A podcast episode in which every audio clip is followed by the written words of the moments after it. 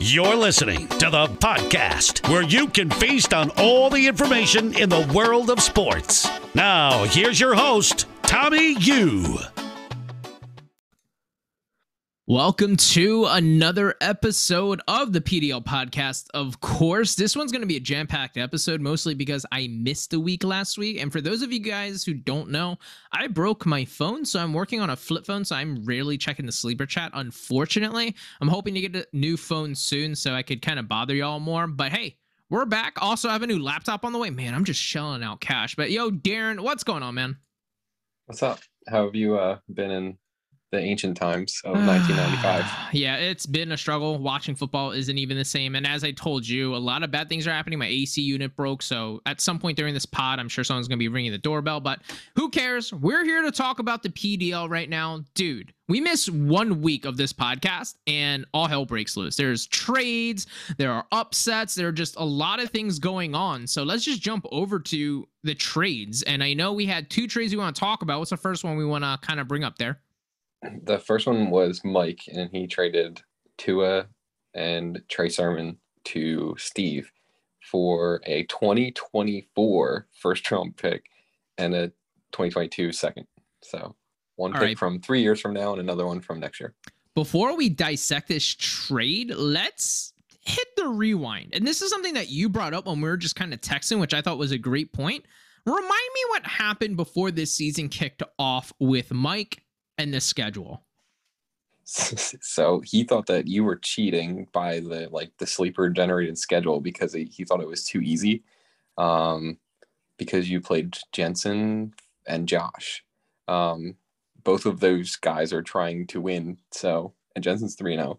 Oh. Um, but I don't I don't I have no idea who like what his schedule is, but um, him complaining might have led him to being 0 and 2 and then, you know, causing hitting the reset button and tanking again. Um, I'm not sure if that was the case. Maybe he would have been 0 and 2 otherwise, but he's 0 and 2, 0 and 3 now because he lost this week too.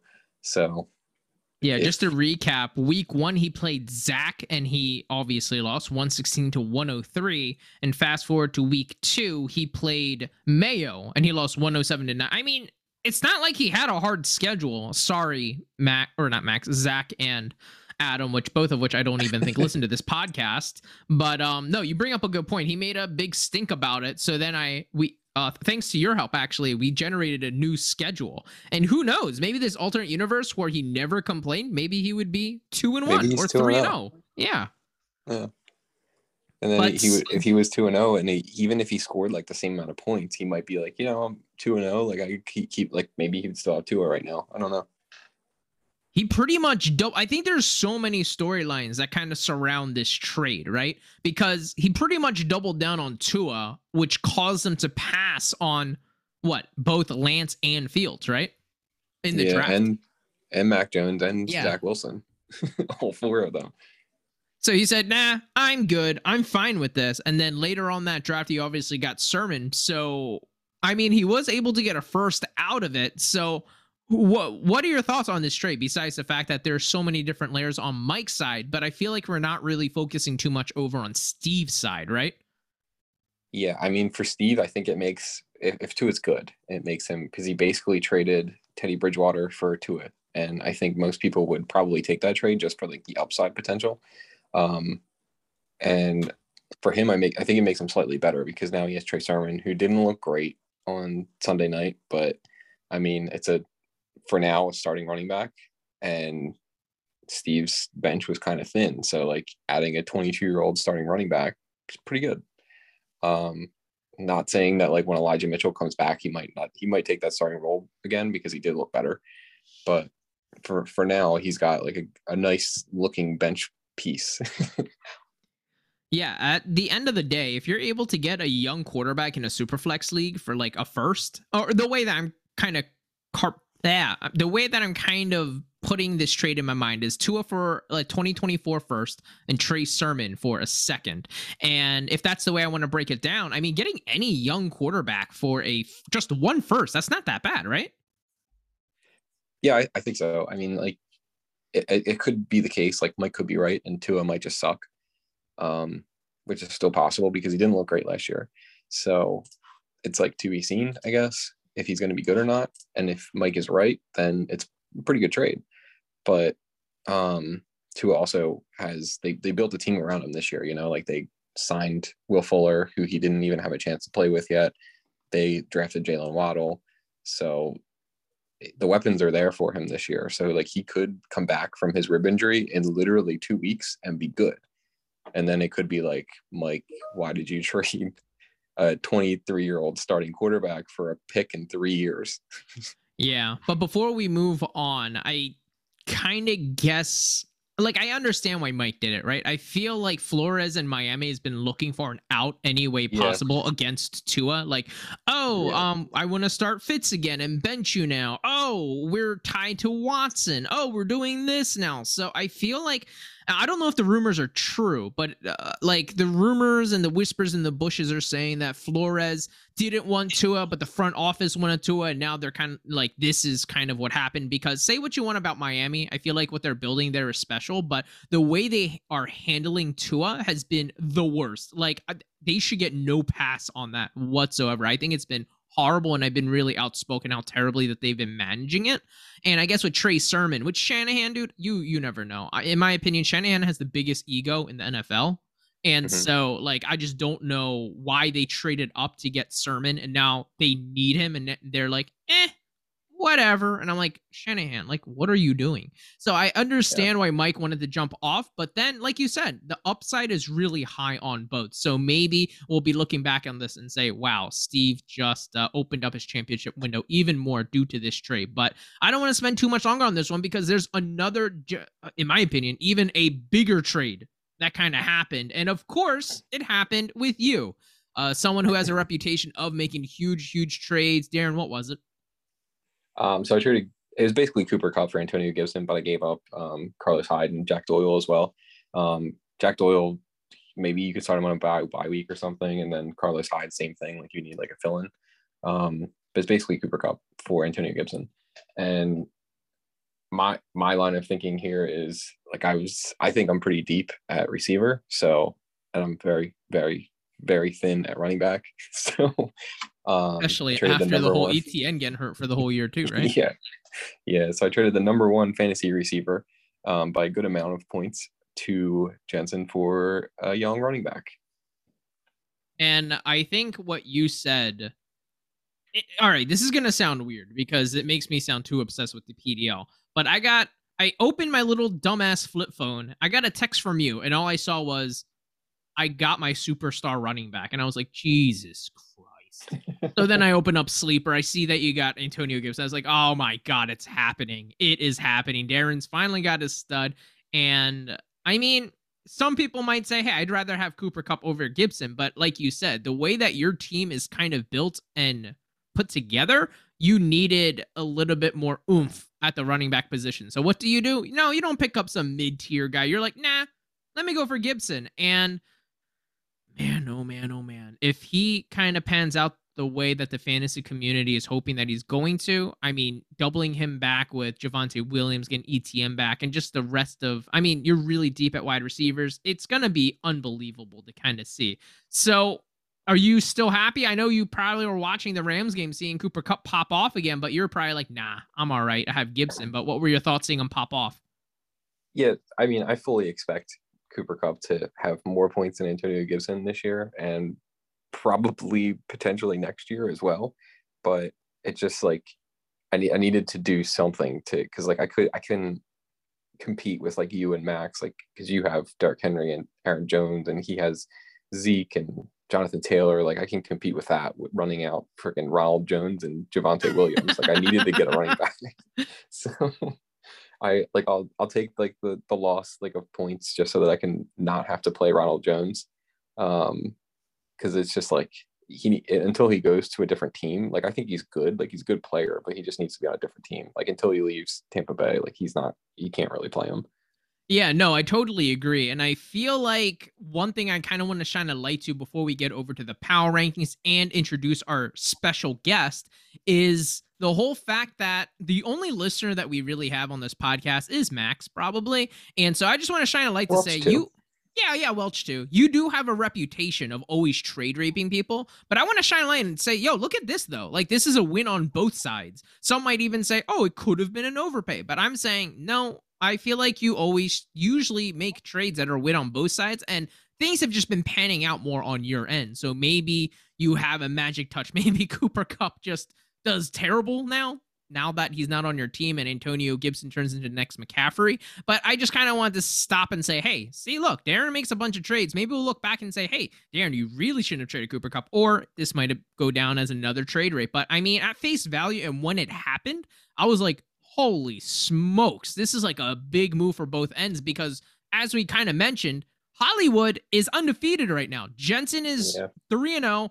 Uh, I don't know if Brian is his lucky rabbit's feet or what it is, but he is winning. He's cashed in, and now he added Kupp to the menu, and you have now obtained Gibson. And so, does that mean that you're still trying to gun for, you know, a deep playoff run this year, or are you just kind of kicking the can, hoping that everyone pans out next year? Because you do also have those three first round picks.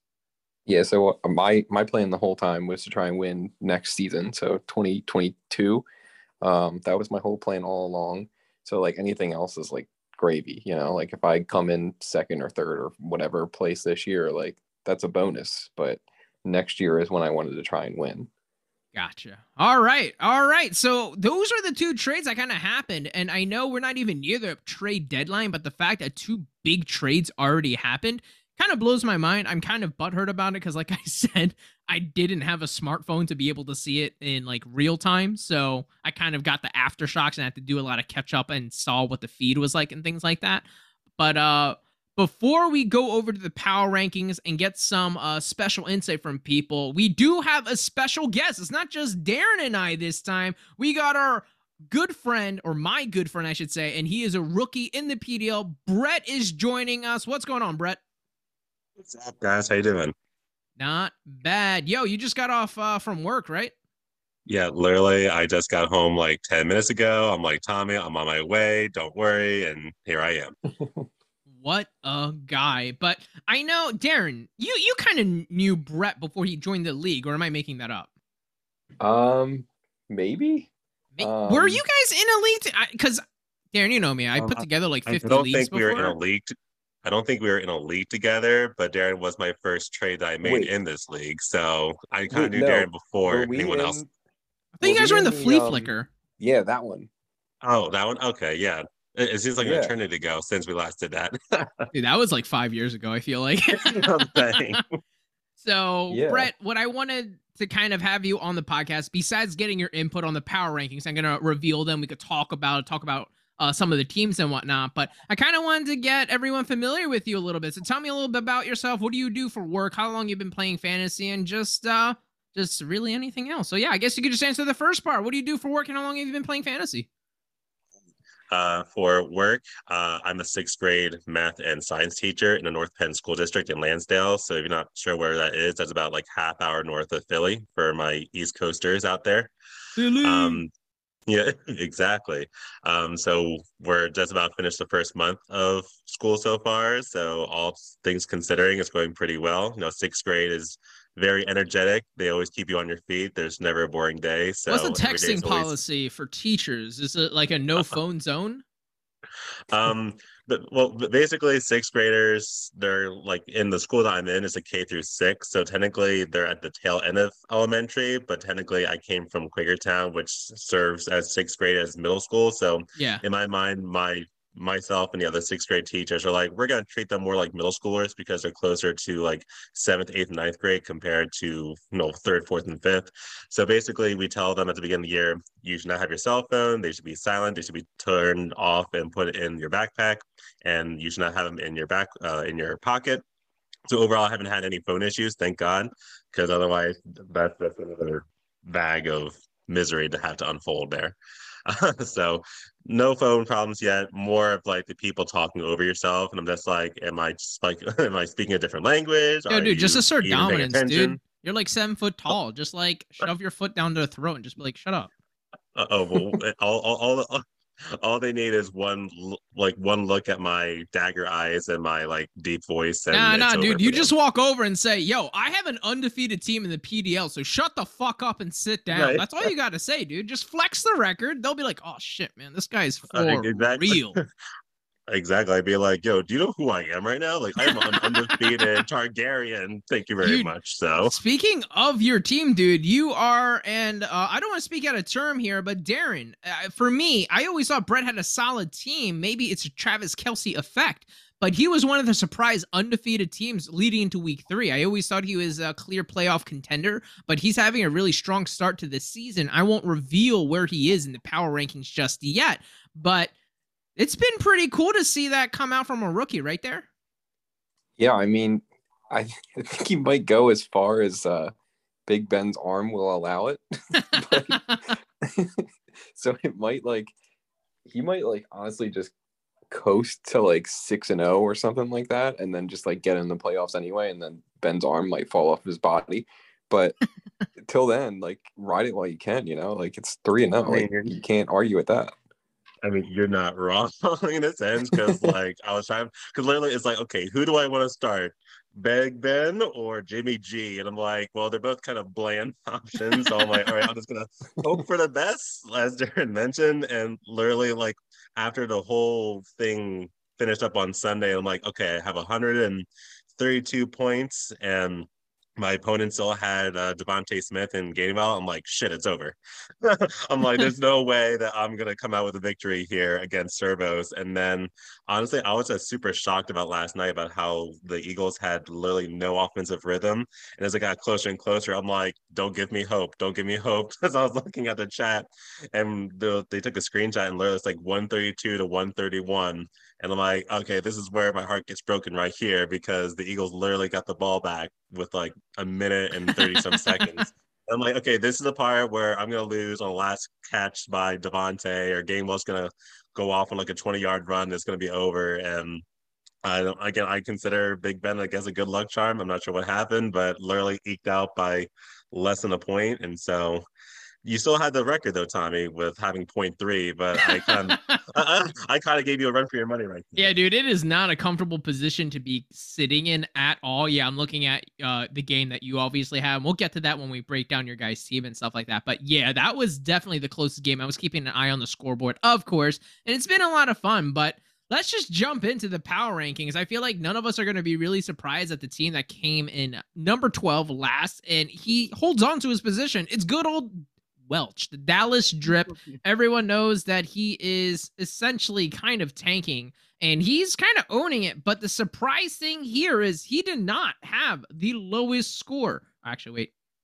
Yeah, he did not have the lowest score this past week, which is kind of was me. unbelievable. Yeah, that was you, Oh, Darren. We'll talk Good we'll talk to you about that in a little bit. But this game was supposed to be like a snooze fest. It was Josh versus Welch, and everyone's like, all right, this is kind of the battle for the number one overall pick, essentially.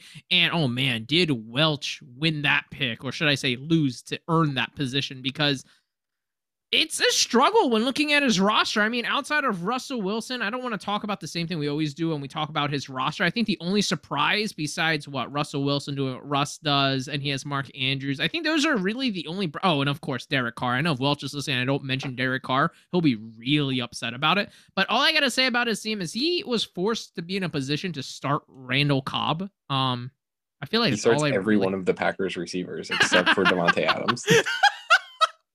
Ooh, that sucks. Would you rather have Davante or every other receiver? I'd much, much rather have Davante. But yeah, I think the only surprise on his team, I guess, is Cordarrelle Patterson. I mean, he's kind of really been a solid piece to his team, oddly enough. But I mean, if that's the best praise I could give his team, I mean, that kind of tells you the state the team is in. But Darren, I know your thoughts on Welch's team, but what do you think about the Dallas Drip Brett? Like I said, his team is kind of barren with talent. Um, he doesn't have the greatest starting roster. Like he has to start Phillip Lindsay, Marquez Valdes, like all the Packers receiver, kind of like what Darren just mentioned. And but like outside of Russ, Mark Andrews, and Derek Carr, it's it's kind of rough to look at. But do you think this team is going to stay at the number twelve spot all year? Yeah, I feel like as a whole, he'll probably end up. You know, there might be like some glimpses of hope here and there. You know, someone might go off. Like again, like I, I when I picked up Peyton Barber on my team, I'm like, oh, I just have to do it because I was out.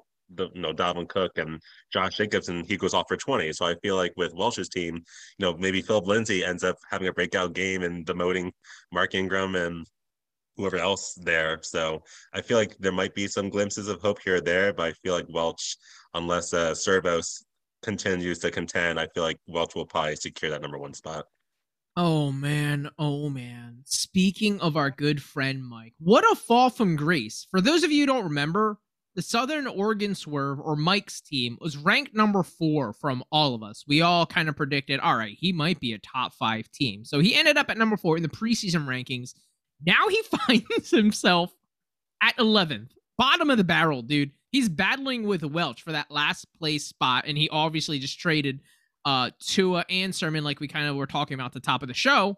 But what a fall from grace. The only other 0 3 team, I don't know what they're doing over in Oregon, what they're putting in the water, but geez, winning is just not in the cards for them for whatever reason. But Darren, I want to throw it over to you first. Is this a fair ranking, or is this just a reflection of reflection of some bad luck with scores or just something like that? Or do you think it is deserved that he is a bottom tier owner and team? Yeah, at this point, I think 11 is fitting because he's kind of unashamedly trying to lose again. Like, I know when Brett, when you were hoping to God that you could hold on and win that game, Mike was hoping to God that he didn't win that game. So, right. he was rooting Like- for you, man. Dude, like I, I shit you not, like before the matchup began, he had Clyde, I checked his roster right before our matchup, and he had Clyde Edwards Helaire on his bench. And then when Sunday rolls around, he starts him up again, and then he goes off for 14 some points. So I asked in the chat, I'm just like, "Yo, why'd you start him? You could have just benched him and kept it from being that close." But he was just like, "Oh, I was hoping for a comeback." I was like, "It was too much of a comeback. You almost won." I Well, oh, to be fair, there is tanking and then there's deliberate tanking. I feel yeah, like so I there's, like, try to be sanctioned.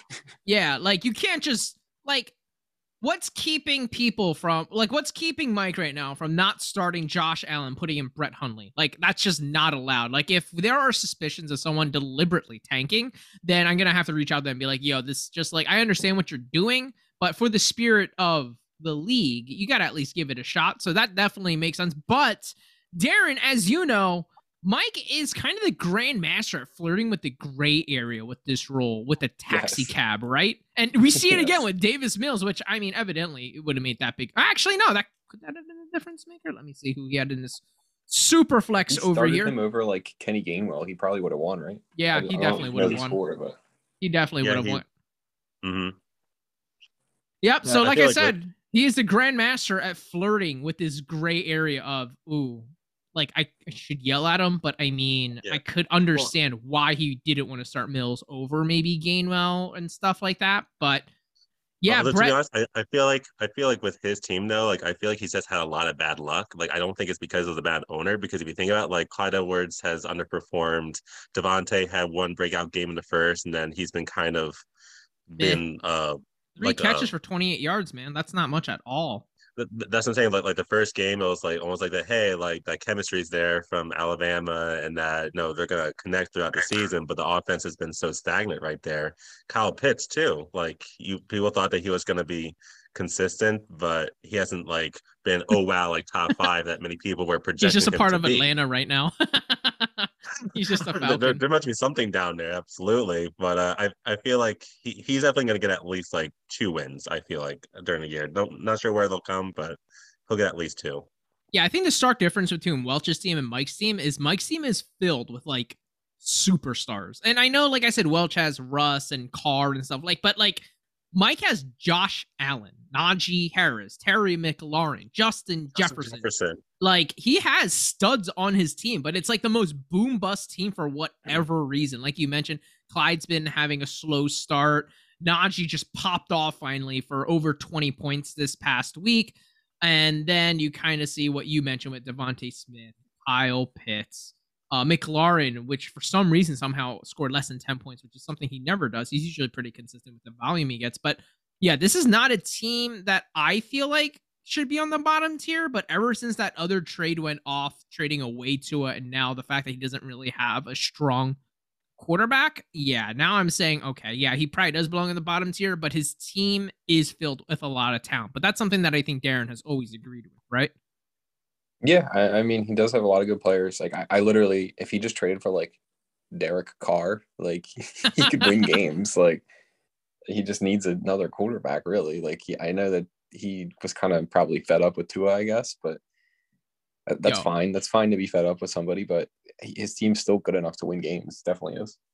All I'm gonna say is anyone that's listening, or the two people that are listening, if you want Taylor Heinicke, I mean, come on, dude. Say what you will about the guy. He scored over 20 points against Buffalo's defense, and this is the second week in a row scoring 20 points. It's only mostly because he runs and scores touchdowns that way too. But hey, all I'm gonna say is if anyone wants Heinicke, he is on the market, and his price won't be crazy inflated. But let's talk about the number 10 team. This team moved up from 11 this past week, and that is the Scranton Stranglers, Josh's team. Darren, what are your thoughts? He's slowly rising up the ranks, man. Yeah, um, not sure how much higher he's going to go, but that was the most like insult. yeah, sure, okay.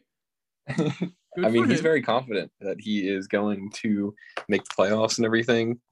Um, but I mean, I I I don't know. Like I don't know if that's going to happen for him.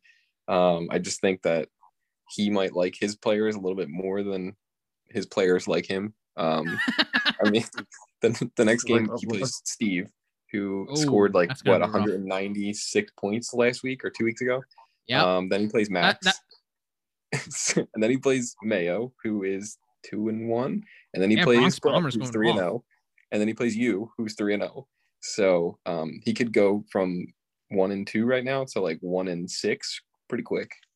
so you, yeah, no, those are really really good points. I feel like this is a team where I kind of, I feel like I've been a defender of this team pretty adamantly. And it's because I always thought his team could be better, but now that you're kind of reading off his schedule, yeah, it's rough. It's some red flags. But I mean, this team did just score 122 points. That's pretty respectable in its own right. And then they do have some solid players like the D'Andre Swift, DJ Moore being amazing, and you know Gronk. I mean, he he just got destroyed from that one hit. Luckily, he didn't like break a rib or anything like that. But he's been the tight end one before this past week, and so I mean, this team is solid. And of course, there's other players I didn't mention like Miles Sanders and of course Matthew Stafford popping off. But Brett, what are your thoughts on Josh's team? This was the team that was voted the worst team in the PDL, but now they find themselves at number 10, still at the bottom of the barrel. But I would love to hear your thoughts. I mean, you know, for him, it started from the bottom, now we here type of thing, just slowly but surely in that situation. Um, definitely, I I think he has a solid quarterback tandem with Bridgewater and Stafford because I think that whole uh, Lions Rams trade has worked for both teams. I think overall so far through the first three. Uh, Sanders, I feel like again, I'm hoping that the Eagles offense isn't so hot and cold all the time. Cause I feel like Sanders should have done more, but when you only get three combined rushes outside of Jalen Hurts, it's kind of like, oh my gosh, Miles Sanders is down to flex territory, even if best in that situation. Yeah. Um, Gronk, I think Gronk definitely, if Brady keeps feeding him the ball, like Gronk is still definitely like a top five tight end. Um, DJ Moore, I think, definitely has that chemistry with Sam Darnold now that I think he'll continue to keep popping off. Uh, I think the biggest question marks is running backs with Fournette and D Swift. I know that Fournette still has to fight carries with Gio Bernard and um, Ron, uh, no Ronald Jones because Gio was getting a lot of action with Tom Brady when they were down by over two touchdowns. And then Swift, I don't know if that whole like allegation thing happened with D Swift. I don't know if that's still like in effect yeah, or if that's been resolved. Thing that happened it's been Philly. weird. I, I forgot about that. So like I think overall, like if his players can not either get on the suspension list and or like can get enough touches. I know Darren was mentioning last night in the chat that touches equals opportunities to get more points. So if Fournette can kind of be that lead back like it was towards the end of last year for Tampa Bay, I feel like he, you know, the Scranton Stranglers should definitely go up a bit more in the rankings, but I don't see them going up past like six. Man, Brett just dropping knowledge bombs. well, let's continue. There's a team that fell all the way from number seven, now find themselves all the way at number nine. It's Zach's team, the Pacific Northwest Siders, probably one of the worst team names in the PDL. I'm, I'm going to have to put it there. But he only scored 112 points and lost to the Bronx Bombers this past week. And, you know, I it's kind of the same thing. This team is decent, but there are some holes. Unfortunately, uh, he lost because it looks like Tyler Lockett didn't go Super Saiyan again, but he did have Aaron Rodgers, Alvin Kamara, Kareem Hunt, who all did really, really well. Uh, but it's kind of the latter end that kind of keeps you wanting a little bit more. Like his best tight end that he had was David Njoku this past week, who dropped zero points. And that's obviously who he started. And he had Robbie Anderson, who got less than two points. And you have to start Kenyon Drake, Pascal, all these guys, but good old Sam Darnold not letting him down, also trying to put up 20 points, but it just was not enough. This team, I feel like, has a solid, you know, roster, but I guess this is disrespectful to say. If I saw Zach on my schedule, I'm not like, oh no.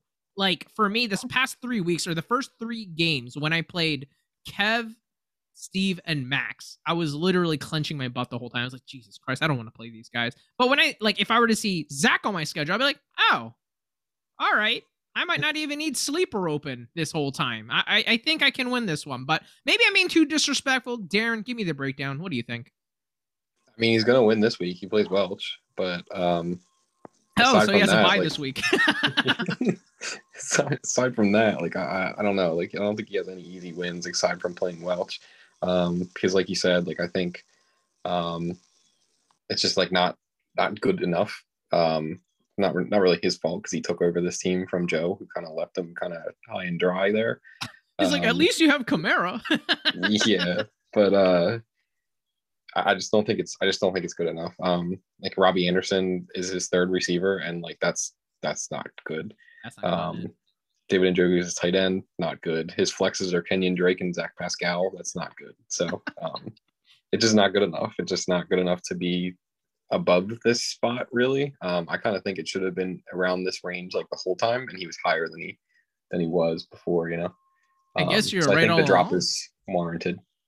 Yeah, I was gonna say if this is something that you predicted already, maybe the power ranking just took a couple of weeks to kind of you know, adjust. I feel like the rankings that we have today is getting closer and closer to what the real rankings may reflect. Yeah, but no, I yeah, definitely I agree. agree. with you, especially when he kind of accentuated, yo, these are the guys who he has in his flex. I, I kind of did a little bit of like a, that's not good. Starting Zach Pascal and Kenyon Drake, that's dry heave worthy. But Brett, do you have do you have a little bit of hope for this team, or do you kind of on the side with Darren saying, hey, it's okay, but just not good enough? Um, I would definitely like. I'm. I'll be more optimistic for for Zach oh, right here because I mean, granted, well, again, well, think about it because I faced him week two and I eked out by 20 points, but that was when Kamara and Hunt both like underperformed tremendously, mm-hmm. tremendously mm-hmm. in that situation. So I feel like with the combination of Rodgers, Kamara, Hunt, Lockett, and Diggs, like it's definitely top heavy in that situation. So you know, Robbie Anderson obviously he like went off for that one 57 yard touchdown in week one, but then he's been kind of MIA. Maybe it's that Jets grudge from beforehand. Who knows? Um, but yeah, like the Njoku laying a goose egg, I feel like he definitely should improve upon the tight end position or Maybe make a trade like, or something. Or be yeah, be creative. Like I know Jared Cook was on his bench right there, and you know he got four point seven. That's better than zero in that situation. he is a math teacher, everyone. He is. That is. Teacher. That's true. Four point seven is bigger than zero. Um, but yeah, I think that it's kind of like on a week to week basis, like like you said, Darren. I feel like the flexes is kind of like a rotating door in that situation because it's one of those. Well, the one person might pop off one week, and then the next time they could lay a goose egg, like Gio Bernard. Yeah. Like you know, he went off for 14 on his bench, but then the previous two weeks he only had like 4.8 points combined. So I'm sure he wasn't going to be like, yeah, I'm going to start Gio because I want two point whatever points. But um, yeah, I, I feel like there there is hope, but I feel like maybe if he can put together like a trade here or there, or maybe one of his bench players can secure more of a starting role or get more snaps, I feel like he can uh, reverse course and maybe make it to the playoffs this year. Oh, all right. That's a little too optimistic for me. But hey, I know Zach definitely doesn't listen to this podcast, nor do I even think he thinks this league in general really exists much because he'll pop in here and there, barely. But I guess for all those reasons, uh, I'm not as optimistic. I feel like the pieces could be there, but he just has a long way to go. And he just doesn't strike me as a guy who would make a lot of trades to try to make that happen. Like if, if all the pieces come together, like if it's like you know catches fire type of yeah, thing, then well, he can make a streak. But uh, I feel yeah, like if right now, Darren owned that team, I would be more confident. I think it's because the roster itself isn't the strongest, and the fact that, in my opinion, from what I've seen so far, the owner hasn't been as strong either. Um, I think that's what kind of leaves a little bit of doubt. But let's talk about the next team. He finds themselves all the way up, number eight, rose up two ranks from number ten this pat or the week before. It is Kev the Philadelphia Yellowhawks, or should I say the Yowbots team, because both Kev and Kenny are there, and what I believe was a little bit of an upset, right? Went up against Steve this past week, and they were able to pull off a dub, but all that glitters is not gold. As we know, CMC got hurt. I guess the only good news kind of came out was that he won't be placed on injury reserve, but that's kind of like a backhanded compliment, right, Darren? Because you're like, oh, he won't be an IR. I'm like, hold on a second. It was so bad to the point that that was a consideration. And so, although his team was good enough to beat Steve, I think that might be a little bit more of indictment of Steve underperforming. He only scored 115. But hey, I'm not going to take anything away from the Yowbots. 130, got a win over Steve, which is not an easy thing to do. But at the same time, it does get a little bit hurt because you lose Christian McCaffrey. So, what do you think about the future in Philadelphia? Uh, I mean, yeah, I think that he'll eventually like kind of figure out the QB two spot. Like I think that um what's his name? Matt Ryan. Matt Ryan. Like he's gonna he'll get it together, you know, like he'll he'll figure it out and be at least like a solid QB two. Um the rest of his team's pretty good, you know. Like I think that the rest of his team's like it's solid and it's only expectedly, I guess, two weeks for Christian McCaffrey. And I mean he lost him the entire season last year and he still made playoffs. So um I think that I think he'll kind of be fine. like I, I kind of think he'll like he I think he can make a playoff push. Like right now he's kind of struggling. Um, but I think he can make it. Yeah, he definitely kind of like what Brett was mentioning with Daxton. He definitely has the pieces. And say what you will about the Yows, they definitely do go MIA and disappear, but they always randomly come back with a random ass trade. I was like, yo, you guys even talk enough to fire off a trade? How does that happen? But the one thing we both know about the Yows. They will try to win no matter what. Like I don't think yeah. they got the memo that this is a dynasty league because they're literally always trying to win. So that's why I can never count them off. So I feel like them rising up a little bit more to 8 makes more sense. When I saw them at 10 the past week, I was like, "Oh, that's a little bit low." I didn't really agree with it, but I'm glad to see that they're kind of climbing up. I mean, they only have one win, so it's not like I expect them to be a lot higher, nor do they deserve to.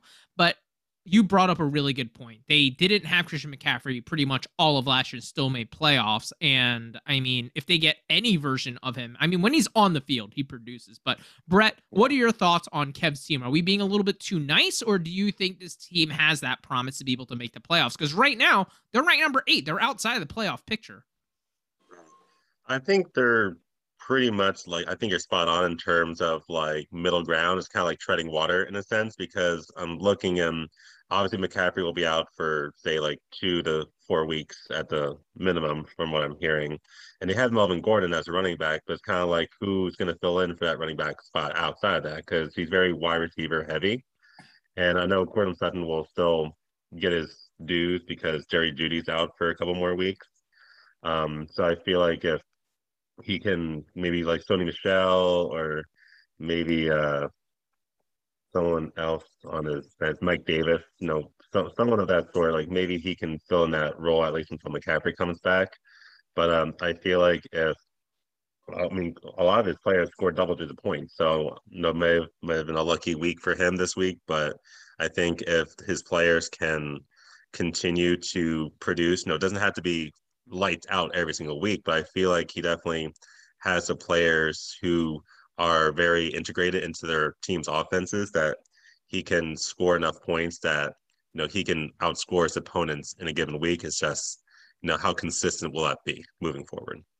Yeah, very, very fair points. And now I guess we're gonna have to address the elephant in the room when we talk about the number seventh ranked team.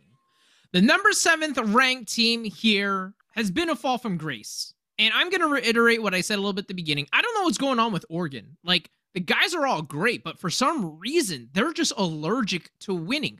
Max finds himself at number seven. I just want to paint a picture. He started the preseason ranked number two, literally the second best team in the PDL, and people could make the argument that he should have been number one. And then ever since that preseason ranking, maybe we cursed him. He started to fall. Week one, he was down to number six. Week two, he was like, you know what? I'm not going to go down. I'm going to stay at number six. So stayed at number six. And then week three, this past the the one that I'm revealing right now, he just falls one spot. Falls to number seven, but I do want a paint. I do want to paint a more optimistic. I'm going to be the Brett now. Although Max, for some reason, cannot string together wins, he has a fourth most points in the PDL. But what does he really have to show for it? Well, one win. That's literally all he has to show for, which is completely ridiculous. But this is what happened last year. Darren, you remember like Max's record was always bad, but he yeah. always scored so many points. So I don't know, like the schedule gods are against him, but I really don't have to spend too much time reading down his list because I know you guys are going to be doing a great job kind of going over his team. But I played him this past week. He had a decent week, but his team strikes fear to everyone, right? Kyler, Zeke, Jonathan Taylor, AJ Brown, um, well, Allen Robinson's been looking a little booty cheeks because I mean all of Bears have been, but I mean Chris Godwin, Logan Thomas, who Darren obviously hates, Ja'Marr Chase. What, what is he like? He's a top five wide receiver right now. He's number mm-hmm. 4 mm-hmm. in our scoring format as a freaking rookie. Nick Chubb, Dak Prescott. Like I'm getting out of breath because of the amount of players. This team has literally absolutely no business being at number seven, but I, I just don't know. I, I can't I can't say it's an anomaly anymore. It, it, it's happened too often. So I think he's cursed. I really think Max is cursed. What are your your thoughts, Darren? Um, personally, I think he just had a tough schedule to start with. Like he played you, the same same teams that you played actually. Like he played you, um, Steve and Kev. Um, Steve scored 196 points the first week, so like he's not he's not gonna win. Like by the way, that was that the second most ever in PDL history. I just yeah, so wanted like to reiterate that he, he's not he's not going to win that game. Um, the next week he won. He played Kev. The week after that, this past week he played you, and you scored 154. So like you kind of need to have a good week that week too.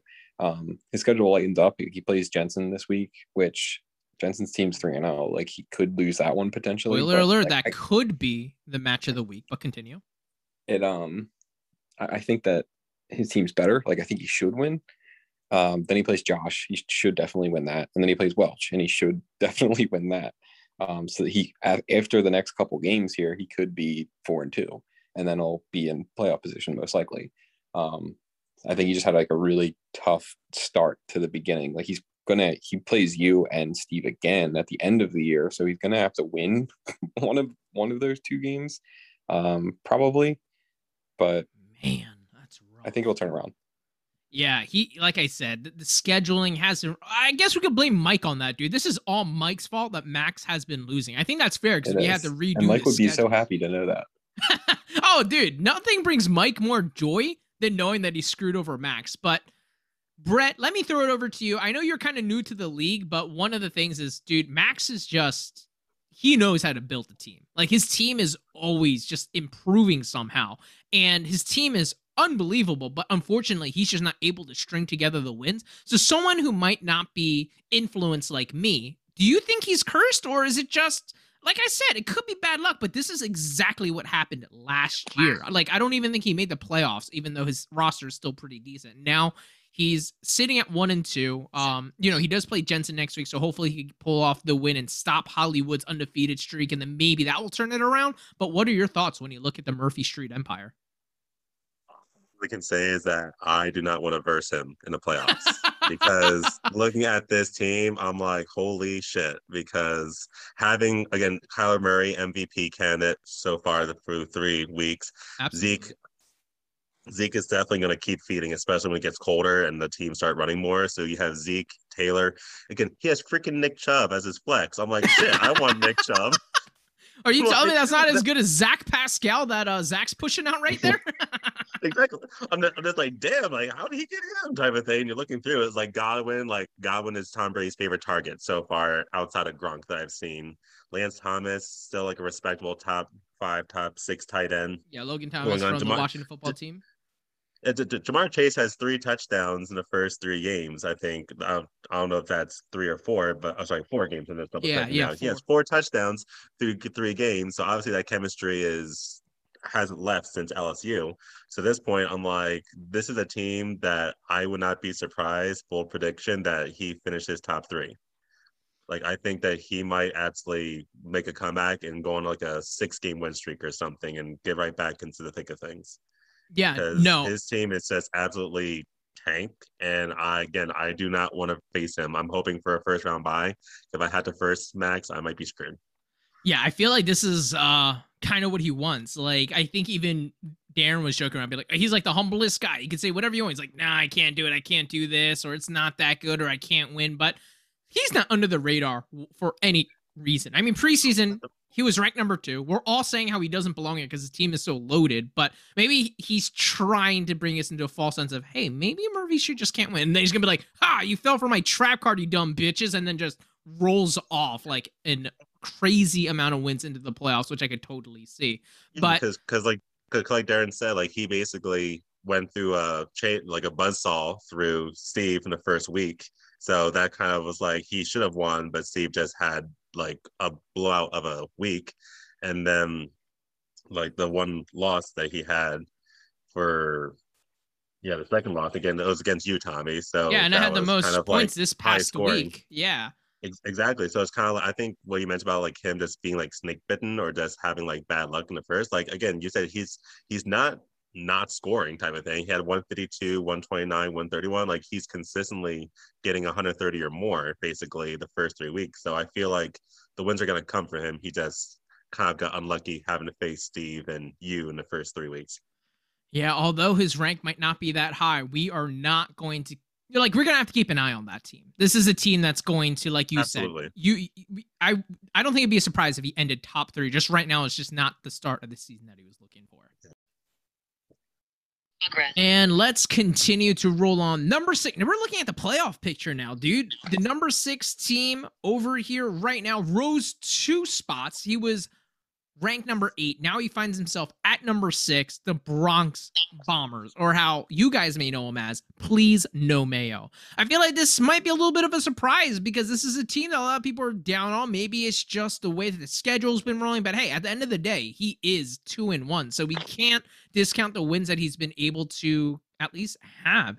And so when you kind of look at this roster, kind of like what I mentioned before, it's kind of weird to see a team like Max's underneath his, and that by no means is indictment on it. I mean, he scored 152 points this past week. That is like what was that like the second most? I want to say. But he scored an unbelievable amount of points, and that was definitely on the backs of Ryan Tannehill, who scored 23, Mike Williams, who's been unbelievable. He has been the wide receiver two in the PDL so far. He just scored almost 30 points against Kansas City. And then, of course, James Robinson doing what James Robinson has been doing. But I guess it's been a little bit more of a surprise in the Urban Meyer era, dropping 21 points. Eh, but overall, this team has solid players. But once again, I feel like I might be a little disrespectful and say, wow, this team might be overperforming. But hey, Darren, correct me if I'm wrong, or do you think I'm right? What are your thoughts on the Bronx Bombers? Um, I mean, so he the teams he beat are Mike and Zach. So we kind of Mic drop next. got got to t- temper our expectations here. Um, but I mean, he does have good players. Like, don't get me wrong. Like, he has Austin Ekeler, David Montgomery, Mike Williams, who's been playing really well. Um, Ryan Tannehill, I guess. I guess that's kind of like it. Like you, you you're gonna get some good games out of DJ Chark and Marvin Jones, but um, the rest of them, like, it's kind of like hit or miss. Uh, James Robinson, just because of the way that he's being used, like you can't really rely on him. I don't think. Um, but I mean, he he definitely has like the ability to win games. Like his team's pretty good. Um, but the teams he's beat so far are 10 and 11 in the power ranks. So um, he, he's got to play some like like he plays you this week, and he's probably going to lose. So um, Oh, once he plays like it. the teams, once he plays the teams that like can beat him, like he's probably gonna lose. So I know this is something that I've been talking about a lot, but yo, the first two years of the PDL, I started five and zero, oh, and right now I'm three and zero. So maybe the prophecy has to continue. So I'm hoping I could beat Adam's team once more. But before I continue onto the rankings and things like that, Brett, what are your thoughts on the Bronx Bronx Bombers? Seeing as though I gave him his one loss so far, I Ayo! got an early indication, right? Mike drop. Big there. dick energy um, from Brett today. yeah, but well, basically, like, he like that first week literally was the week that Jameis Winston was Lasix Jameis Winston and had five touchdowns and scored like 30 points in the flex spot. And I'm just like, damn, like, am I gonna start the PDL with a loss? I like, no, I can't let this happen. But um, no, he definitely has a lot of good players. So with Tannehill and Ekeler Montgomery, I think the whole Jacksonville Jaguars offense because he has basically three position players: Chark, Jones, and Robinson. I feel like if Trevor Lawrence can ever like return back to his college abilities and whatnot, I feel like they might improve overall. But as Darren mentioned, it's kind of like hit or miss. Like there'll be some weeks where they go off for double digit points, and other ones where they're barely scraping by. Like the whole game against the Cardinals, you know, Trevor Lawrence looked like Zach Wilson, but not as bad as Zach Wilson this past week with the against the Patriots. Um, I guess that was two weeks ago. It was against the Saints where mm-hmm. he also looked bad. But um, yeah, I, I, feel like it's it's like it's one of those like meh. It's like it's good, but I don't know if it's gonna be like a contender at the end of the season. Like you said, like Darren said that he only has first two or he's gotten two wins from players that are ranked towards the bottom. So it's kind of like, okay, let's see how you do against better competition and see if you're for real or if this is kind of like a flash in the pan type of thing. So I feel like, you know, all the best to him, but I feel like I'm more pessimistic about his uh, uh, future outlook right here. Yeah, we're definitely all in agreement here. He's definitely played a couple of cupcakes to be able to string together those two wins so far. But one thing that we need to bring to the PDL, you know how everyone jokes saying we want Bama when they want to be tested? We should just scream we want Delco, huh? I mean, let's try to put it to the, and if you guys are cursing me and he beats me next or this upcoming week, I'm gonna be pissed. So that's going to be a hilarious podcast if he hands me my first loss. But let's continue to roll on and I guess this is going to be a little bit of a controversy. It is definitely it's the highest ranked one win team I think ever in the PDL this far into the, I mean we're only into week 3, but I mean having only one win and being in the top 5, that has to be somewhat polarizing, right? So we find Steve's team, the left coast Grommets, and he did obviously just lose to Philadelphia Yellowhawks Cavs team as we mentioned before and you know, it's uh it kind of looks like his team underperformed. It looks like, you know, Mahomes doing Mahomes things, but Tyreek was kind of quiet. Laviska Shenault didn't do too much. And of course, Carson Wentz, you know, he didn't even have a single touchdown. So I feel like this team will only really go as far as those depth players will take you because he does have that star power in Saquon, Mixon, Mahomes.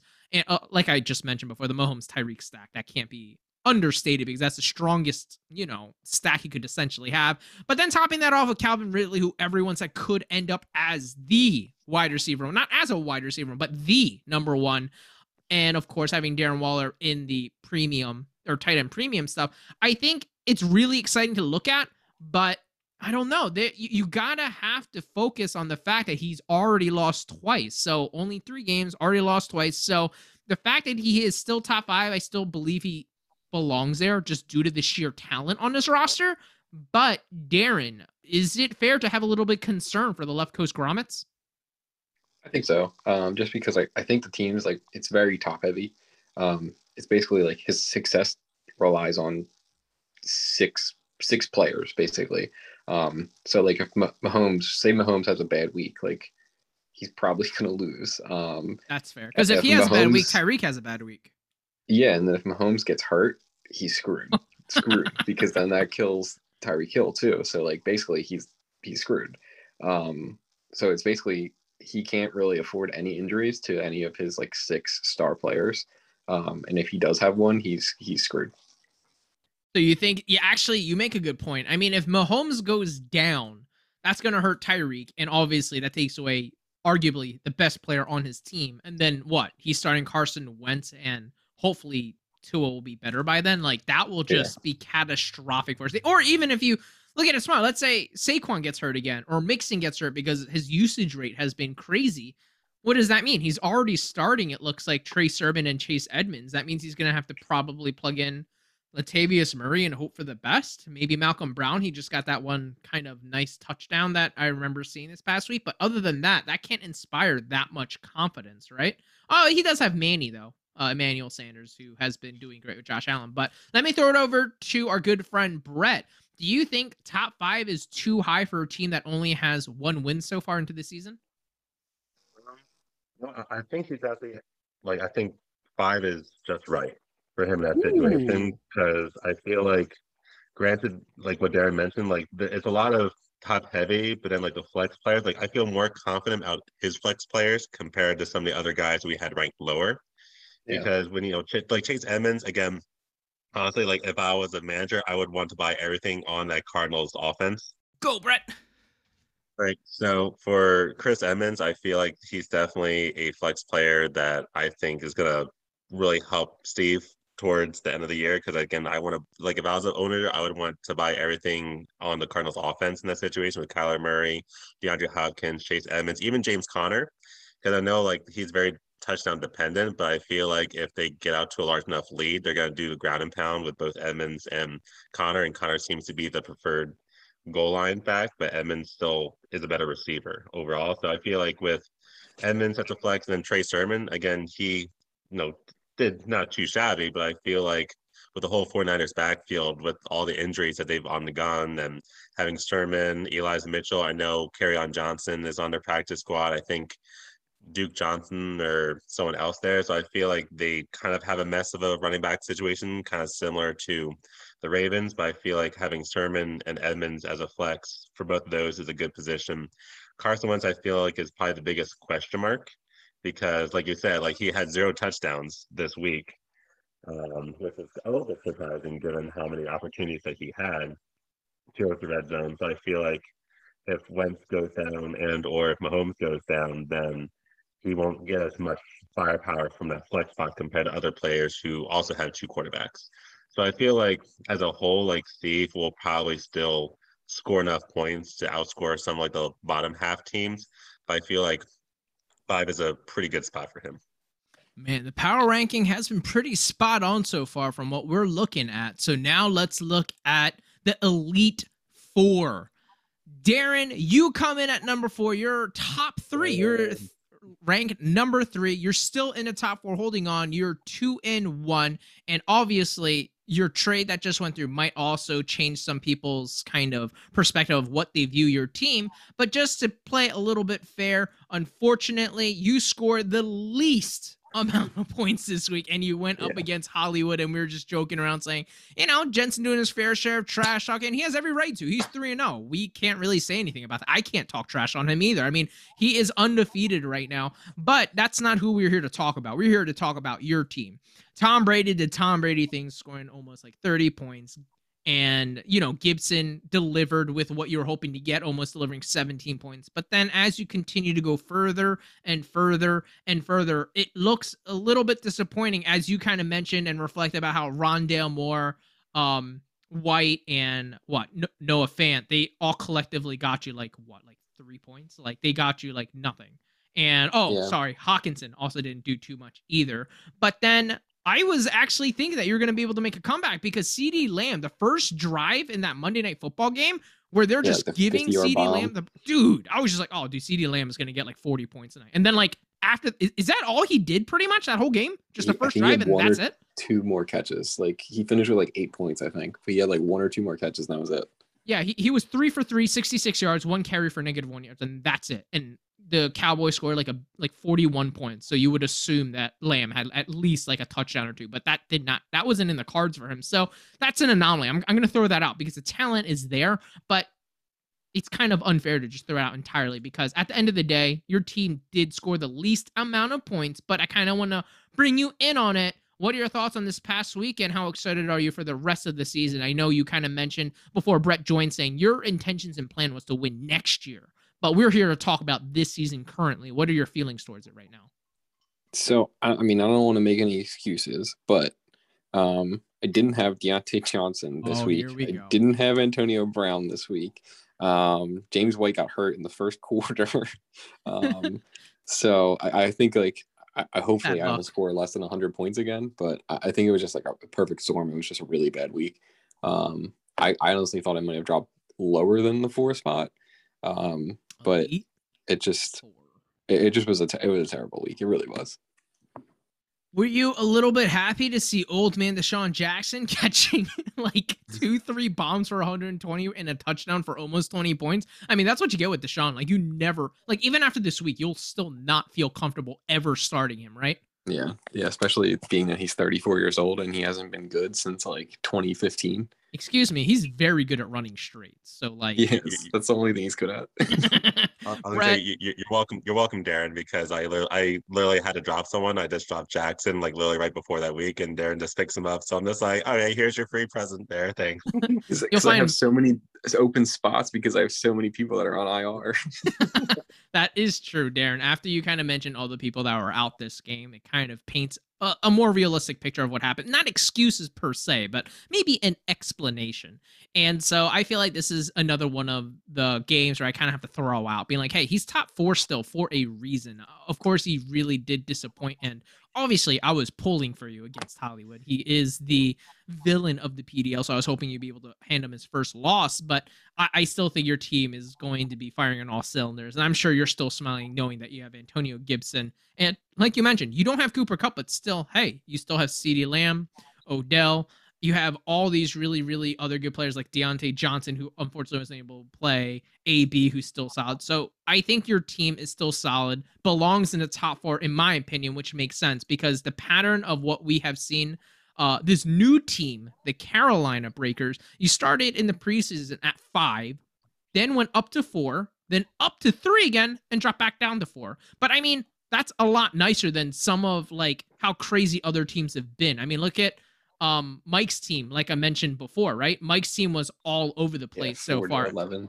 Yeah, it's four, nine, nine, eleven. Whereas you, you're staying right in the top portion of the team. And I think that's where you belong with what you're able to put together. But I might be a little bit biased because we talk all the time. Let's bring Brett into this. Brett, what are your thoughts on the new Carolina Breakers? Right here, and he's definitely increasing the value of his franchise. Uh, definitely, definitely. Uh, again, like the steady progression from where he was ranked preseason, and now he's holding steady in the top five. So, like, no, that's what GM does. He elevates his team to better spots, right? So, I feel ahead. like, yeah, yeah, Okay. no, his team is definitely, Darren, s- his team is definitely something that's going to be a team that no one really wants to see on the schedule. I'm sure that his team will be a little bit scarier to see than say the half portion of the team. So I guess just to kind of put you in the hot seat right now, do you think Darren's going to be able to make a deep playoff push this year, or do you think it's more realistic that next year is going to be the year where he really becomes that I, contender? I think if I had to put money on it, I would probably say next year. I feel like Darren will. Again, if I had to make a prediction, I think he he probably also has like three first round picks this upcoming draft, just by the way. Ex- ex- Exactly. So again, it's it's kind of like he's like the Sam Hinkie of the league. Like you know, he's trying not, not he's not tanking, but he's gathering picks to Maximizing be able to profits. e- exactly maximizing profits, having a cargo of picks to hold in a treasure chest to be able to make moves, big moves if he wants to, because I know first round picks are valuable. Um, but like I said, I think he just had uh, unlucky week because again, Rondale Mel- Rondale Moore, I was really surprised that he put up almost basically a goose egg after having such Two with, straight uh, weeks of great, great numbers. That's what I was thinking. So like having him only score point forty, I'm just like, what the heck, type of thing. And then Hockenson, I think again, Go- Goff loves his tight end, so I feel like that's going to be just a small little bump in the road. I think Hockenson is still one of the best tight ends in the league in terms of catching and receiving touchdowns. Um, James White, yeah, I kind of felt Darren's pain when he said that he went out in the first quarter. Uh, but like you mentioned, I think he still has a good amount of um, bench depth to be able to fill in those holes, especially with like Brandon Aiyuk out of the doghouse in the 49ers. And then uh, hopefully Diontae Johnson can come back mm, by next week, perhaps. Um, but I think Darren will make the playoffs, but I think he'll be more of like a fifth seed. I feel like Jensen will probably finish top three uh, if he continues his momentum. But I feel like it'll be like Darren and Steve. I feel like we'll be like battling for most of the season between fourth, fifth, and sixth. I think. Gotcha, gotcha. Yeah, Darren is no matter who he has on the roster, Darren's just a relentlessly good fantasy owner. And so like that's why you could never ever like you said, you just needed to release DeSean Jackson. What happens literally like a microsecond later? Now he's sitting as the Carolina Breakers. Like Darren is quick. You'll learn that real fast. Like, like he, he knows he, how to turn a team around. Exactly. He he kind of reminds me of like Tom Brady on the Patriots, where it's like, hey, like come to me, I'll make you better. so he ends up like picking all these good people, and then all of a sudden it's like, dang, like he's got it all ready to go. So I give I give him a lot of kudos there. I'm sure Darren is smiling ear to ear being compared to Tom Brady, but let's take that smile right off of his face and let's talk about the top three. Hollywood did it. Hollywood started at 11 in the preseason. Then week one is shocked the world and jumped up to number five after getting their first win ever in the PDL.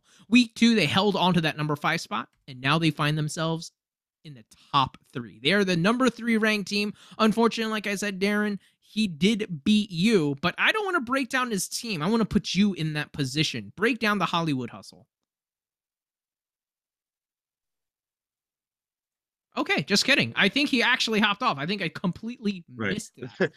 no, no, I was double checking because like I, I, thought I saw something on my screen and it's like, wait, like, are you there? I was like, oh. No, no, I actually knew he had to hop off for a bit. So let me break it down, just because I know he will hopefully be listening back to this episode. Exactly. But and I'll follow your lead. So. Oh, dude, it's gonna be you and I. We're gonna ta- maybe I'll just fire him and he'll just be a permanent co-host. Well, well, I mean, obviously that means that one of us has to be first, and one of us has to be second. So we're That's kind of what happened. Exactly. Exactly. It's almost like we planned it. But hey, so right. Hollywood Hustle being backed with Jalen Hurts, he didn't have that great of a game, but he still put up great fantasy numbers. But that's because he does carry the ball.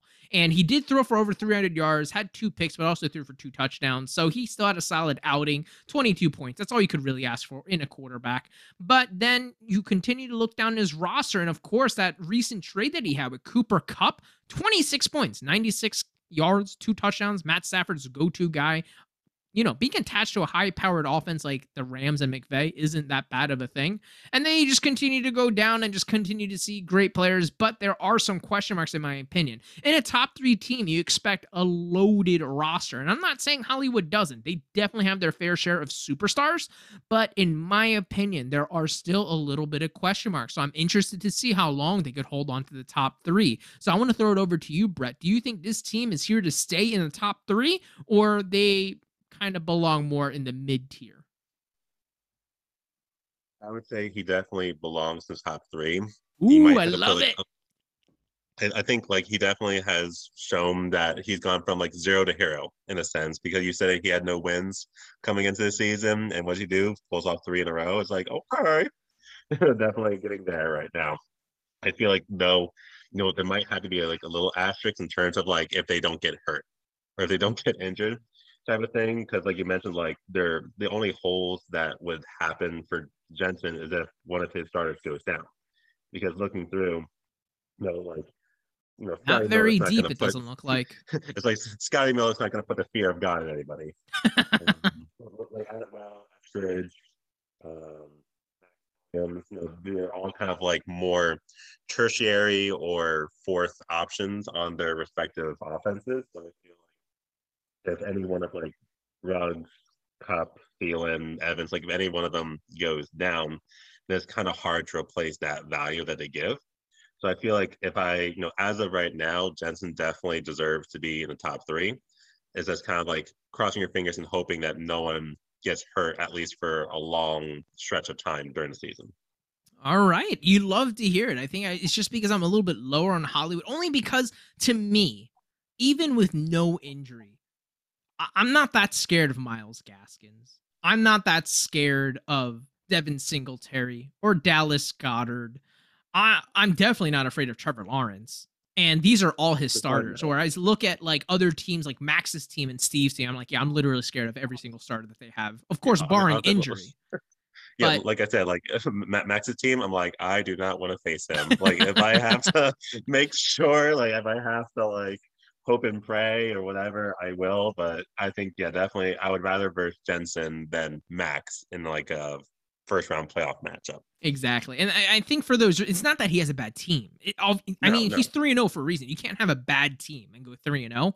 It's just the fact that I think right now it is that Cinderella story. I don't want to get caught up in the storyline. It's like, oh my God, he's going to do it all. I think top three is a little bit higher than where I expect him to end at, but that by no means is because he doesn't have a good roster. It's just other teams in the PDL, in my opinion, look a little bit stronger when measured up. So now let's get to the final two. And I know you're probably excited to hear this and things like that, but the number two team right now ended this. They started as the number six team in the preseason, then stayed at number two three weeks in a row. Talk about consistency, Brett. You are just the king at staying at number two. But hey, that's nothing bad. That's not. That, don't be upset that you're not number one because hey, you're new, and the fact that you're still able to stay Yeah. number two for three straight weeks that's that's impressive. That's really impressive. So break down kind of like how your matchup went. You said your butt was clenched essentially the entire time. So what did Oh, the yeah, matchup kind of look like for you? Um, well, basically, I, I remember the chat on Friday. Basically, Jared was just like, "Is Servo's going to get his first win with so many running backs out for Brett's team?" And I'm just like looking at my team, just like, "Damn, he's right." Because Cook was out, Josh Jacobs was out, and Elijah Mitchell, who I was pretty proud of myself for picking in the rookie draft and then having him on my taxi spot and then promoting him, and then he a ends up being doubtful. And I'm just like, great, like my best three running backs are now uh, out of commission. Luckily, the team that I inherited had Alexander Mattison as a bench player to be that handcuff for Dalvin Cook. So I'm just like, awesome. I can replace him kind of seamlessly because it's funny because Mattison always balls out whenever Cook is out. And I feel like after this year, I feel like uh, is um you might know uh, is is he um is his contract expiring after this year or? Alexander Mattison. Um, that is a good question. I actually haven't been monitoring that too much, but I feel like that makes sense. I feel like he's been on the Vikings forever. only, o- o- only because I, I feel like whenever Mal, like whenever he has gotten the ball, he has always like done really well with his touches, and I feel like if or when Alexander Mattison ends up like being uh, on the free agent market, like he's going to have a lot of people looking for his services. I feel like he does have the potential to be a starting running back, but um, being behind, uh, you know, arguably the best running back right now in the league with Alvin Cook, with that type of kind of head in front of him, like he doesn't get as many touches. But when Cook is out, he's been able to excel. So I was kind of lucky to have him there. And then honestly, my biggest surprise is how well Peyton Barber did, because I know John oh, Gruden really yeah, likes dude. Kenyon Drake. And so when I picked up Barber, I was like, you know what, this is just kind This of is like on a hope uh, and a prayer. Pretty much in that situation because I'm like, okay, I don't have Kenyon Drake, and right now I need a running back because I'm desperate. So I just looked at the waiver wire. I was like, well, Peyton Barber, you know, there was a report about how he was going to get more involved. So I was like, sure, I'll take a flyer on him. He can be my Josh Jacobs backup. And of course, they had him projected for like 3.2 points. And I'm looking over at Servos, and he had his two running backs in uh, Clyde Edwards and Najee Harris. And that's like, yeah, that's not really intimidating for me. so you have CEH on one end with Najee Harris, and on my side, you have Alexander Mattison and Peyton Barber. and I'm just like, I think that was the thing that I was most impressed about. You lost your two stud running backs. You replace them with And they- Mattison and Barber, and they both combined for more points than both Clyde and Najee. So that's th- like that, that's probably one of the, yeah, that's one of those like if if you if you had told me that Alexander Mattison and Peyton Barber were both going to score 40 points and that Clyde edwards and Najee Harris would only score 35, which is still not bad, but if you said my two running backs would have beat those two, I would have been like, yeah, like, did you have too much alcohol last night or something? Because I would have just been like, no, you're lying. Like, that's never going to happen. So I was definitely surprised. Now, I don't think that Peyton Barber's going to have the same success next week. So I'm kind of hoping that Josh Jacobs comes back. But uh, yeah, that was probably the biggest kind of matchup decision I had to make because I know from our trade that we did a couple weeks ago when Yo, I, I just gave- want to say you're welcome for Brandin Cooks. Right now, the number seventh ranked wide receiver in fantasy, whereas Keenan Allen, who I guys, I mean, he's been solid still, but he's the number 22 ranked. So I feel like he's been doing you a little bit of help, huh? I I mean, honestly, as one of those like I'm. I, I try to not be like trade hesitant, but I feel like every time I make a trade, I always have like a what if scenario or doubt. So I'm just like, oh my gosh, like I gave up Keenan Allen, like he's always been a top like ten wide receiver type of thing. Hey, I told you this Cooks- was in the this was in the works for Brandin Cook. I know he's not a sexy name that a lot of people don't want, but hey, the numbers speak for itself, right? I mean, the Absolutely, the past couple of weeks that he's been able to put together. I mean, the first week, 15 points, then follows it up with 18 points against Cleveland, and then he puts up another 16 points against. I mean, dude, I'll take that any day of the week, regardless of whose name it is. I mean, to be perfectly honest, like literally outside Brandin Cooks, I really couldn't name you like two or three other Texans wide receivers at this point. So I feel like if I'm Tyrod Taylor or you know Daniel um or whatever the, the backup was for him that started last Thursday, I'm like, Oh yeah, if I'm that guy, I'm like, yeah, exactly. I was like, if I'm one of those quarterbacks, I'm like, I want to go to my number one target, my most secure blanket early and often type of thing. So he got peppered with 11 receptions. He got nine of them for 112 yards this time. But um, definitely, I feel like when the quarterback is under duress, he's going to go and look for Cooks first. So I feel like definitely he's like that PPR machine where he's getting looks often and that'll work out. And then when I made the, it's like when I found out that Cooper Kupp got traded for Antonio Gibson, I'm just like, so you're basically because that was like again the first trade I made in the PDL with Darren when I traded him Cooper Kupp and I got Marquise Brown and other people, and I'm thinking, oh my gosh, like did I make the right decision? Not and granted, like the first two weeks, I was like, hell yeah, I'm really happy with Marquise Brown and what he's been doing. And then this past week, honestly, I probably should have scored more points, but I don't know if you saw the Ravens game, Tommy, but literally he had like three drops almost in Yeah, a it row. and they all they all would have been like for 20 plus yards. And literally He I'm was wide open. The throws were like perfect. Exactly. So I don't know if he just had like a case of like the oopsie daisies and just like dropping everything in that end of the first half because I don't really think he got any targets in the second half in that situation because I think Lamar went more towards Andrews and Sammy Watkins. But I feel like given the transparency, like granted, I know Cooper Kupp is you know either the first or second wide receiver ranked and Marquise Brown is 14th, but I'm like, you know what? I think it kind of worked out so far. And like you said, I'm ranked second. So as a newbie, I have nothing really to complain about in that situation. Granted, I feel kind of bummer that I started Sterling Shepard after his first two weeks when he was on the bench, and then he ends up having a hamstring injury. So that was like the only downside, along with Osborn not being as uh, involved in the offense in the first two compared to the third. But I feel like as a whole, I don't have any regrets after this week. No, I feel like overall your team has been the model of consistency. I think you're the only team that was able to hold on to such a high spot consistently over and over and over. I mean, two, two, two. I mean, what else can you really ask for, right? And so I feel like it's there for a reason. So you're a team that you're going to have to watch. Do you have championship aspirations for the Dragons? Um, yes, I I can officially proclaim that I am going all in on this Ooh. season, and I am hoping to earn my first round bye. I'm hoping kind of like the early success, I can kind of ride that, and if I have like a down week here or there, I'm hoping that because of how successful I was early on, that I don't have to worry about falling too too hard in that situation because obviously you know top six teams make it, so half the battle in fantasy football is making it to the playoffs. So I feel like it's definitely better to start early and be successful and have a hiccup here or there than to start at the very bottom and have to claw your way up to six. Um, sure. Definitely, I'm, I'm trying to hopefully get a better second quarterback because as we talked about earlier, Ben Roethlisberger is not Taylor the- Heinicke's on the trade market. oh, sorry. Something was stuck in my throat. My bad. Oh well, I'll I'll uh, I'll have to talk to that manager then for Taylor. He's a very reasonable guy, Um, and I feel like you have a good relationship with him. So I, I, I Oh, think a favor can be worked out. I heard he's a swell guy who uh, listens and will take everything into consideration. Yeah, fair, fair guy. But, But, uh, no, yeah, overall, your team is like so solid. I know you definitely have that. I mean, who's more critical of their own team but the manager themselves, right?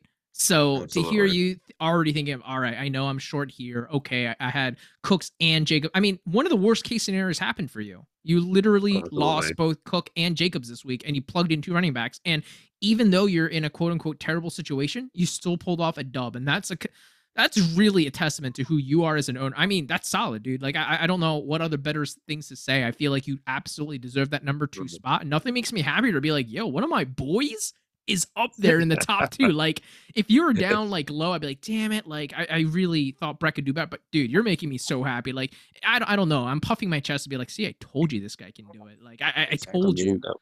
I'm giving you a good reputation amongst your boys Yeah, right dude. here. Yeah. I mean, I, I'll, I'm honest, like, you know, I won a couple fancy leagues in the past, so I'm like, go. let's see if I can. I'm like, let's see if I can uh, Yo, do the same thing in the, horn, dyna- man, in the dynasty league here. that's right. I, I got.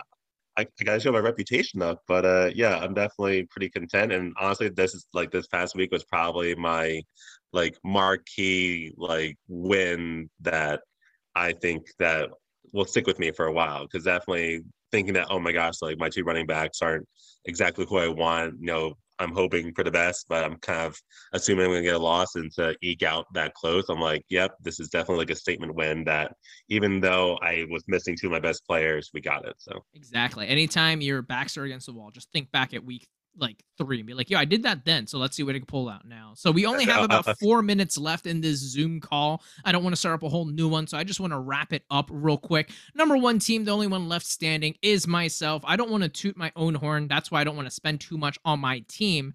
But I definitely want to throw it over to you, Brett. I know uh, everyone was kind of saying how um, Steve's team popped off for 196 points week one. So I was really happy that I was able to pop off the week right after that against him with 198 points week two. And then week three, uh, my team didn't really go off as much. I mean, Nuke was pretty disappointing because he was kind of hurt and didn't practice all week, but I still scored the most this past week. So I feel like my team is slowly finding its footing, and I was able to still score the first, like the highest amount this week, even with Damien Harris also literally only getting two points and stuff like that too. So I feel like things are looking good over in Delco, but just wanted to get your quick recap on what you think of my team. Uh, yeah, I, I definitely think like you know, along with Max, you definitely have a super complete team with everything going on. You know, Jackson, you got basically two high RB ones with Henry and Adam Jones. You got Adams and Hopkins, Metcalf. Like that's a an insane trio of wide receivers, Wide. along with along with your George Kittle trade that you made. Now, granted, like he kind of got off low, but he scored 17 points for you this past week. So I feel like you definitely have all the ingredients ready to make a uh, a spicy recipe to earn your back-to-back championships if everything plays accordingly. So definitely you have a great team and I think that you're gonna definitely continue to kill it. And honestly, like you say you've been going five and zero the last two years, right? So I think uh, that could potentially happen for a third year in a row at this point. Oh, you love to hear it. I, I- I'm I'm not saying I want to be undefeated. Like if I get a loss, I'm okay because I'm already three and zero. When I looked at the schedule, when I saw that I was versing Kev, Steve, and Max, my first three games of the season, I was like, all right, I'll be happy if I could walk away two and one. Like that that would be like best case scenario. But the universe was like, no, Tommy, the best case scenario is you going three and zero. And I was like, oh crap. All right, so if next week if I just randomly get a loss, yeah, I'll be disappointed, but I'm not gonna be like upset about. it. I'm gonna be like, all right all that's important right now, similar to you, is I just want that first round buy. So I just need to be at least a number one or two seed. And that's all I'm really fighting for because we both know we've been playing fantasy forever. Once the playoffs Yeah. start, it does not matter what your record is. I don't care if you're undefeated. I don't care if you were completely defeated, never won a game, and somehow made playoffs. All you need is one off week or one good week, and you continue. And a buy pretty much is like the most valuable thing. So I know you and I, dude, I hope you get that buy having you and I high five each other, be like, "Yo, let's take a week off during the playoffs." Like, how great will that feel, right? Be like, Right, "All right, you guys like- fight, and we'll watch." Let's sit back and see the chaos while we sip on our uh, uh, De- De- Delaware Our the, champagne. um, yeah, th- remember the, the Delaware Beach uh, beers that you oh yeah, the Dewey, the? Dewey Bears will be sitting Yeah. back and be like, "All right, you peasants, you watch." And I'm gonna have Brett come over my house and we'll watch our games together and be like, "This is what champs do. This is how first round buy owners do." It's, but- like, it's like we we we earned this, so uh. Absolutely.